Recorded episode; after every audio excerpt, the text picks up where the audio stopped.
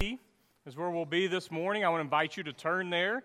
Our key verse is Psalm 90 and verse 12, and I'll go ahead and read that to you as you're turning over to Psalm 90. Psalm 90, verse 12 says, Teach us to number our days so that we may gain a heart of wisdom. Teach us to number our days. You know, a while back, um, we were, I had gone for a run and I'd come back home and we needed to go somewhere, so that means I needed a shower and get dressed quickly. And I took a shower, got dressed, my hair was still wet. I went into the living room and my daughter, Addie, started laughing at me. And I said, What's so funny? And she said, You still have shampoo in your hair. And I thought, Well, that's really weird. So we went and looked in the mirror together and I said, Where's the shampoo? And she pointed right here. And I had to explain to her, That's not shampoo. Those are called white hairs that are growing as a part of my regular hair. And from that day on, she's been very well aware that her dad is aging. In fact, I am aware that I'm aging. I notice it all the time, and I hear people that are older than me say the same thing. Wait till you get to my age. And now I'm saying to younger people, wait till you get to my age. It's just something we say as a part of the aging process. Uh, in fact, I'll confess that over the last few years, I've had this weird, odd curiosity with human mortality, aka death, or aka the brevity of life. Maybe it's because, maybe it's just because I'm weird and I think about these things. Maybe it's because as a preacher, I've wound up at a lot of funerals, probably more than the average person my age. Maybe it's because I deal with the Bible for a living and the Bible talks a lot about death, and so I'm constantly thinking about it. But regardless, I'm very well aware of our own mortality. In fact, when I watch movies now, I have this habit, especially if it's an older movie. I'm watching the movie on the screen, but then I'll look up the actor's age in the present day and look at a picture of them now and how they looked back then. So recently, we were watching Kindergarten Cop, which is a classic movie from my childhood. It came out in 1990, so that means it was filmed in the late 80s, which was three decades ago. So you have Arnold Schwarzenegger in this movie in the late 80s, early 90s. And uh, he was starting to get older then, but he was still really buff, big bodybuilder kind of guy. And then I look him up in the year 2018, so three decades later, and this is how he looks, is what I'm looking at. And then I'm looking at how he looked back in the 90s, and I'm thinking, man, just like that. Just like that. Three decades go by, and he's not the old Arnold anymore. You know, life seems to just go by in a flash. So, Psalm 90, verse 12 says, Teach us to number our days so that we may gain a heart of wisdom. Psalm 90 really invites us into the intersection of the different layers of time. Here's a theological word for you there's some eschatological tension in Psalm 90. Because the psalmist makes us very aware that there is going to be an end, and that end will come quickly. But yet, we can also look from God's perspective, and God has an eternal perspective. Before we even get into the text, uh, we see at the very top it says Book 4 in Roman numerals. Last week we started a sermon series, a short series on the book of Psalms. And I told you last week that there's five books, and that is done on purpose 150 Psalms total, divided into five books. And that's meant to imitate, to correspond with the law of Moses, the Torah. And those are five books, the first five books of the Old Testament. So we find five books in the book of Psalms. And this morning, our text starts at the beginning of book four. You know, Moses in books one through three, and then in book five is only mentioned one time. But in book four, Moses is mentioned seven times. So some scholars will tell you that book four has a heavy concentration on Moses, and then before verse one starts, right under book four, it says, a prayer of Moses, the man of God. So what we're told is that according to the ancient tradition that Moses himself wrote Psalm 90. This is the only psalm that we have that's ascribed to Moses. And if it's true, if this is Moses that wrote this, that means it's the oldest psalm out of all 150 psalms that we have. So last week I invited you, we looked at Psalm 113. I invited you to read Psalm 113 through the lens of Jesus because that's how the New Testament writers viewed it. And I think that we should still view the Psalms through the lens of Jesus, and we'll do that with Psalm 90. But we also invite you this morning to view Psalm 90 through the lens of Moses, the supposed composer of this psalm. So we're going to look at it from Moses' perspective, starting in verse 1. Lord, you have been our dwelling place in all generations. Before the mountains were brought forth, or ever you had formed the earth and the world from everlasting to everlasting, you are God. So starts in a very similar manner as what we read last week from Psalm 113. The transcendence of God, the greatness of God, the worthiness of God. You are our dwelling place, as what he says from the very beginning, our refuge, if it was translated from the Greek and not the Hebrew. So for Moses, God is his home. God is his dwelling place, whether he is in Egypt or he's in the wilderness or he's on Mount Sinai. He always has a home, and that home is with God. So when the Psalms were published, and the Israelites had the Psalms while in exile living in Babylon, they would have found great comfort in verse 1. That Yahweh doesn't just exist in the temple in Jerusalem, but God is their dwelling place while in exile as well. God is our home. God is our dwelling place. And so God is great. Before the mountains were born, before the earth was formed, God, you are everlasting to everlasting. So praise for God because he deserves it. But he's about to contrast God's everlasting nature to our human mortality. So starting in verse 3 and following, this psalm takes kind of a dark turn, takes a somber turn. Uh, some writers say we should read this in wintertime because wintertime it's gray outside and it's already kind of dreary, and that's how this psalm turns. So look at verse 3. He says, Turn us back to dust. You turn us back to dust, and you say, Turn back, you mortals, for a thousand years in your sight are like yesterday when it is past, or like a watch in the night. You sweep them away. They are like a dream. They are like grass that is renewed in the morning. In the morning it flourishes and is renewed. In the evening it fades and withers. So God is everlasting, but in verse 3 he says, You can say to mortals, to mortal human beings, turn back to dust. God is everlasting, but we are not. And then in verse 4 he says, A thousand years is just like yesterday to God.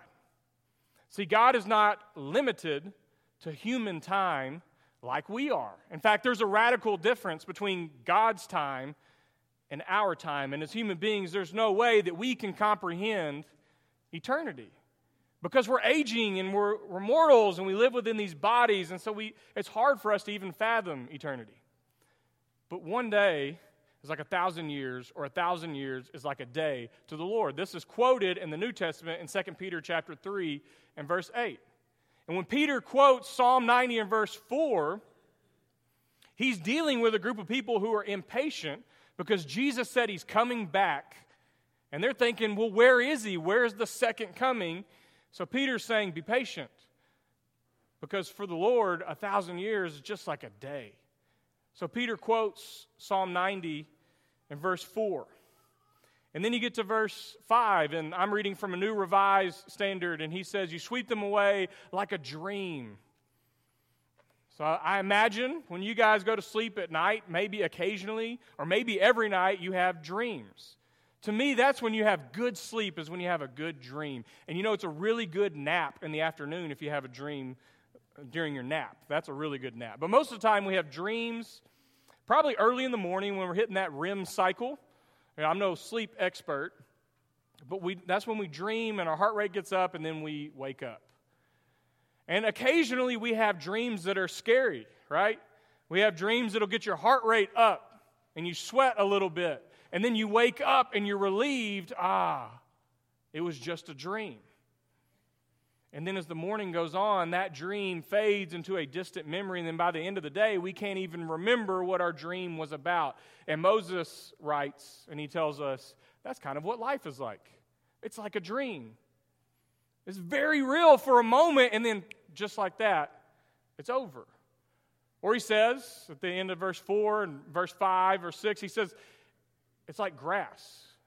Human lives were like a dream or were like grass grass that's here in the morning and then by the evening it's withered. You know, if you're like me and you forgot to water your grass or you just failed to water your grass, I now have little brown spots throughout our front yard because the heat of the day comes and summer hit quickly this year, and that green grass quickly turns to brown stuff. I would say grass, hay, whatever you want to call it. And those brown spots. And he says, So that's kind of what life is like. It's like grass that's here in the morning, it's renewed by the dew, and then all of a sudden the sun hits it and it's withered and it's gone. And that's what life is like. It's here and then it's gone. The brother of Jesus, James, when he writes the book of James in the New Testament, in chapter 4 and verse 14, James says, What is your life? He poses that question. He says, You're a mist that appears for a little while and then vanishes. I can picture James having memorized all the Psalms as a kid, knowing Psalm 90 by heart while he's writing that passage, thinking about what Moses wrote here. Our lives are like a dream or like grass. So in Psalm 90, he gives us a glimpse of how quickly life goes by. And then verse 7 and 8, he says, We are consumed by your anger, by your wrath, we are overwhelmed. You set our iniquities before you, our secret sins in light of your countenance. So that verse kind of has a bit of doom to it. We're consumed by your anger, and it mentions our secret sins. And if we're taking honest inventory of ourselves, there's probably that verse is a little bit scary. But still, we can read verses like that through the lens of Jesus, and we take our sin serious, but so did Jesus, and that's partly why he eventually came to die on the cross for us. In verse 9, he says, All our days pass away under your wrath. Our years come to an end with a sigh. Or some versions say, Our, our years come to an end with a moan. So they come and they go, and life is over. And then in verse 10, the days of our life are 70 years, or perhaps 80 if we are strong. Even then, their span is only toil and trouble. They are soon gone, and we fly away or they quickly pass and we fly away. So, that first part, it says the days of our life, 70 to 80 years. Now, I realize that as I'm reading this, some of you are pushing 70, you're in your 70s, you're in your 80s. So, if this verse scares you a little bit, keep in mind that if Moses wrote this, Moses lived to be 120 years old. So, you're really just getting started if you're going to live to be as old as Moses. That's Deuteronomy 34, verse 7. So we don't know when Moses wrote this. We can picture him composing this psalm while he's in the wilderness, probably in the last part of his life. But he's just kind of given a generalization. You know, most humans live to be about 70 or 80, and they're filled with toil and trouble. They quickly pass, and then we fly away. A preacher named Josh Graves, if you're on Twitter, then maybe you've seen Twitter polls occasionally. He's on Twitter. He did a short poll on Twitter, nothing official, just his own poll. It was one question, and if you were going to vote in this poll, you gave one answer, either yes or no. And the question was this If you could know the exact time and date of your death, would you want to know? If you could know the exact time and date of your death, would you want to know? 72% of people said, no, I wouldn't want to know. But still, 28% of people said yes. If that was possible, if that information was available, then yes, I would like to know. Me personally, I don't know how you would answer that poll, but I would put no. Because I don't think mentally I could handle it. And I think there's a reason why you know, God does not reveal that sort of information to us. We don't know the exact time or date, but what this psalm is telling us is it's going to happen because it happens to everybody. Whether it's 70 years or 80 years, our days quickly pass and we're soon gone. So there's kind of a warning in that. And back in 2014, a new product came out. It was a wristwatch called Tikker. It was T I K K E R. And when you get the watch, it's, uh, it's a countdown watch. It doesn't tell you the exact time, it counts down uh, days, hours, minutes, and seconds, constantly counting down on the face of the watch. So when you get the watch, you fill out information about yourself your age, your weight, you, how much you exercise, your lifestyle, if you drink or smoke, and all these things. And then it has an algorithm built into it based on what the federal government uses for life expectancy. So once you type in all your information, it gives you your life expectancy and then it begins counting down. So every time you look at the watch, it's counting down to when you're expected to die. Now, whoever invented this thought it was a good idea, but it got a lot of bad reviews. Surprised by based on your size from the audience, you probably wouldn't want this watch either. But the guy who invented it, he calls it the happiness watch. Because he said it reminds him constantly of how short life is and to be intentional about how he lives, but other people thought it was just kind of morbid. But regardless, Moses tells us, Psalm 90, verse 10, our days quickly pass and then we fly away. And then in verse 11, who considers the power of your anger? Your wrath is as great as the fear that is due you. You know, death is the great equalizer amongst human beings. We all know that it's going to happen, no matter how rich or poor we may be. That's something that we can't stop. I read an article where Google is trying to solve the diseases of aging, but they know that's not going to happen. Death is coming for everyone so our life is like a dream or like grass, and our days quickly pass and we fly away. But then he talks about the Lord's anger again in verse 11. Your wrath is as great as the fear that is due to you. So, as human beings, we have a tendency of taking our sin and our human mortality a little too lightly.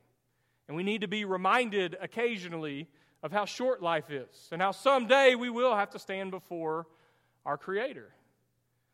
So he says all these words, what life is like, how short life is, and then in verse 12, our key verse, teach us to number our days so that we may gain a heart of wisdom. So a few years ago, um, we had this at the church I was at previously, we had what's called an intentional family seminar. We brought in one of my old professors who had been in youth and family ministry for years and has a master's degree and a doctorate degree in family studies. So we thought it would be a good, he'd be a good speaker to bring in for the weekend to teach us about being intentional with our children, um, to teach us how to practice spiritual disciplines with our children in the home. And he had us do a craft, which I thought was kind of weird. And we all got a jar for each child. And we did simple math. We did 18 minus our child's age times 52, and then you would get that many beads and you would put it in a jar. And the point of it was you put it in your bathroom or somewhere where you'll be every day. At the end of each week, take a bead out and then pray.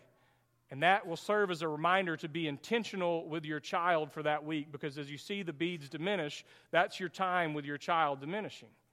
So um, I was thinking, well, that sounds like a good reminder, but uh, we noticed in the audience that most of the moms had a scowl on their face and they did not grab a jar and they did not grab beads and they did not like this project because what was supposed to serve as a good reminder of limited time uh, actually sounded morbid to most people in the room. And as you notice, uh, we didn't really participate either. We just found this in the box uh, later this week. So our, that's not an accurate amount of beads, but I was thinking about Psalm 90 and verse 12, teach us to number our days, and it just a thought crossed my mind that what if these beads represented my days? And I took one out each day, and I see the, the beads go down, and it serves as a reminder that our days quickly pass, and we're soon gone, according to Moses. Or maybe if that's not morbid enough for you, some historians would say that uh, medieval scholars would place a human skull on their bookshelf. So, as they would study, they would look at the human skull, and that would remind them of the brevity of life. It would remind them that their days are limited, human mortality. So, whether it's a jar of beads or a human skull on your bookshelf, which I didn't have one of those to use as an object lesson today, but we don't like to be reminded of this. And maybe those are too a little bit too extreme, but we just don't like to be reminded of these things. Dr. Richard Beck, in his book, Stranger God, uh, he calls this our animal reminder or our mortality reminder. And he says that as Americans, we do not like to be reminded of our mortality. That's why, if you look on movies or TV shows or what the images we look at on our social media, we like to be reminded of youthfulness and energy and things like that. And he said, as Americans, we have a death denial. Where anything that reminds us of death, we like to push it away so that we don't have to think about it. And maybe that's true. Maybe we do that. And maybe some of these examples are too morbid, but regardless, Moses says, Teach us to number our days so that we may gain a heart of wisdom. So, knowing our limited time, being aware of our human mortality, there's actually wisdom that can be gained from that. That we can be intentional with the days that we do have because there's still purpose for the time that we have here. So we can live intentionally. Take a look at Jesus. You know, look at his life. Jesus lived the most intentional life of any human who's ever been, and yet Jesus knew that his days on this earth were numbered.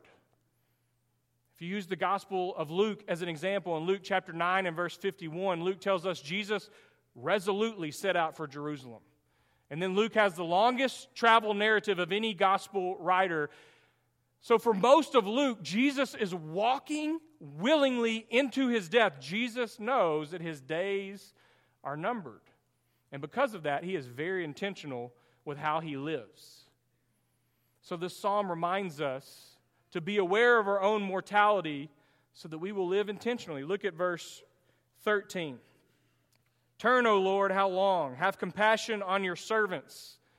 This turn, O Lord, how long? You know, this is similar language that you see in some of the lament psalms out of the all 150 of them. But you can picture Moses being in the wilderness after the Israelites have worshiped idols, and he's asking God to turn his anger back, to have compassion on his people for what they've done. And then in verse 14, the psalm kind of perks up a little bit. It's not quite as somber.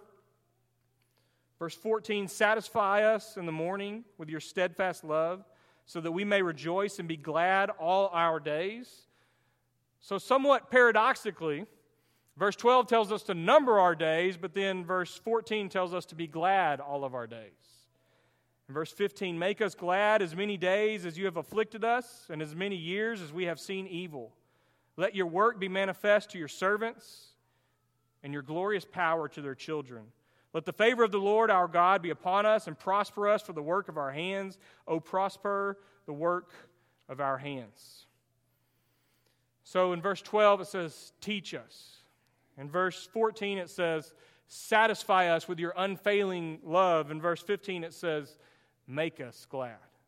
Teach us, satisfy us, make us. The way this psalm wraps up is our dependence on God. We have limited time. In fact, we stand at the threshold of both human time and God's time, and Psalm 90 reminds us of that. But the way it ends is our dependence on God. Teach us, make us, satisfy us. Uh, if our days are going to count on this earth, we have to be dependent on God. There are great gifts in knowing that someday our days will come to an end. And one of those gifts is that we live as intentionally as possible. A woman named Bonnie Ware was a hospice, work, hospice nurse for several years. Uh, she wrote an online article a few years ago called Regrets of the Dying. You know, as a hospice nurse, and I've been around hospice nurses, and they do great work. She spends time with people those last three weeks of their life. So, in summary of decades of doing this, she wrote down what she hears people say most often. So she said, in the last 12 weeks of their lives, most men say, I regret working as many hours as I did. Not that working is bad, we need to work, but she said the obsessive nature to work all the time, usually in the last three months of their life, men will say, I wish I wouldn't have worked as much. Women usually say, I wish I would have shared my feelings more often. And both men and women consistently say, I wish I would have invested more and friendships and relationships. So, the last three months of their lives, when people have the most clarity about what's most important as they're facing death, these are the things they regret. But she said, no one ever said in her entire time, no one ever said, I wish I would have had more money. I wish I would have received more promotions. I wish I would have had more stuff. Nobody ever says that. So she said, at the end of their lives, when they have the most clarity about what's most important, the things that we spend so much time chasing after are no longer important to us. Our time is limited. And Moses tells us to teach us to number our days so that we may gain a heart of wisdom. And if we were going to read that through the lens of Jesus, teach us to number our days so that we can learn to be as Christ like as possible, so that we can imitate Jesus with the short lives that we have and pass on faith to the next generation. We have limited time. And this is a reminder to me. You know, if, if you've ever had a brush with death, uh, if you've ever been really guilty of a sin that you've been caught in, those are reminders to take sin and death serious. Because we know that someday we're going to have to give an account for our lives. So if you realize this and you know this, don't put off coming to Christ until another time because we don't know that we're promised another day. If you know you need to make a change or forgive someone or go talk to someone, don't put that off. Let's make the most of the time that we have while we still have it. And let's honor God and be dependent on God all of our days. Uh, this morning, we're going to offer an invitation while we sing a few more songs. And this is kind of part of the normal routine. Hey, there's shepherds in the back. I'll be up front. There'll be a shepherd up front. But we want you to know that this is an opportunity to either come up front or grab a shepherd and spend some time in prayer, or if you need to, if you're a little more private, set up a time to have a conversation later today or tomorrow. But if something's on your heart right now, use this opportunity. Right, let's stand and sing.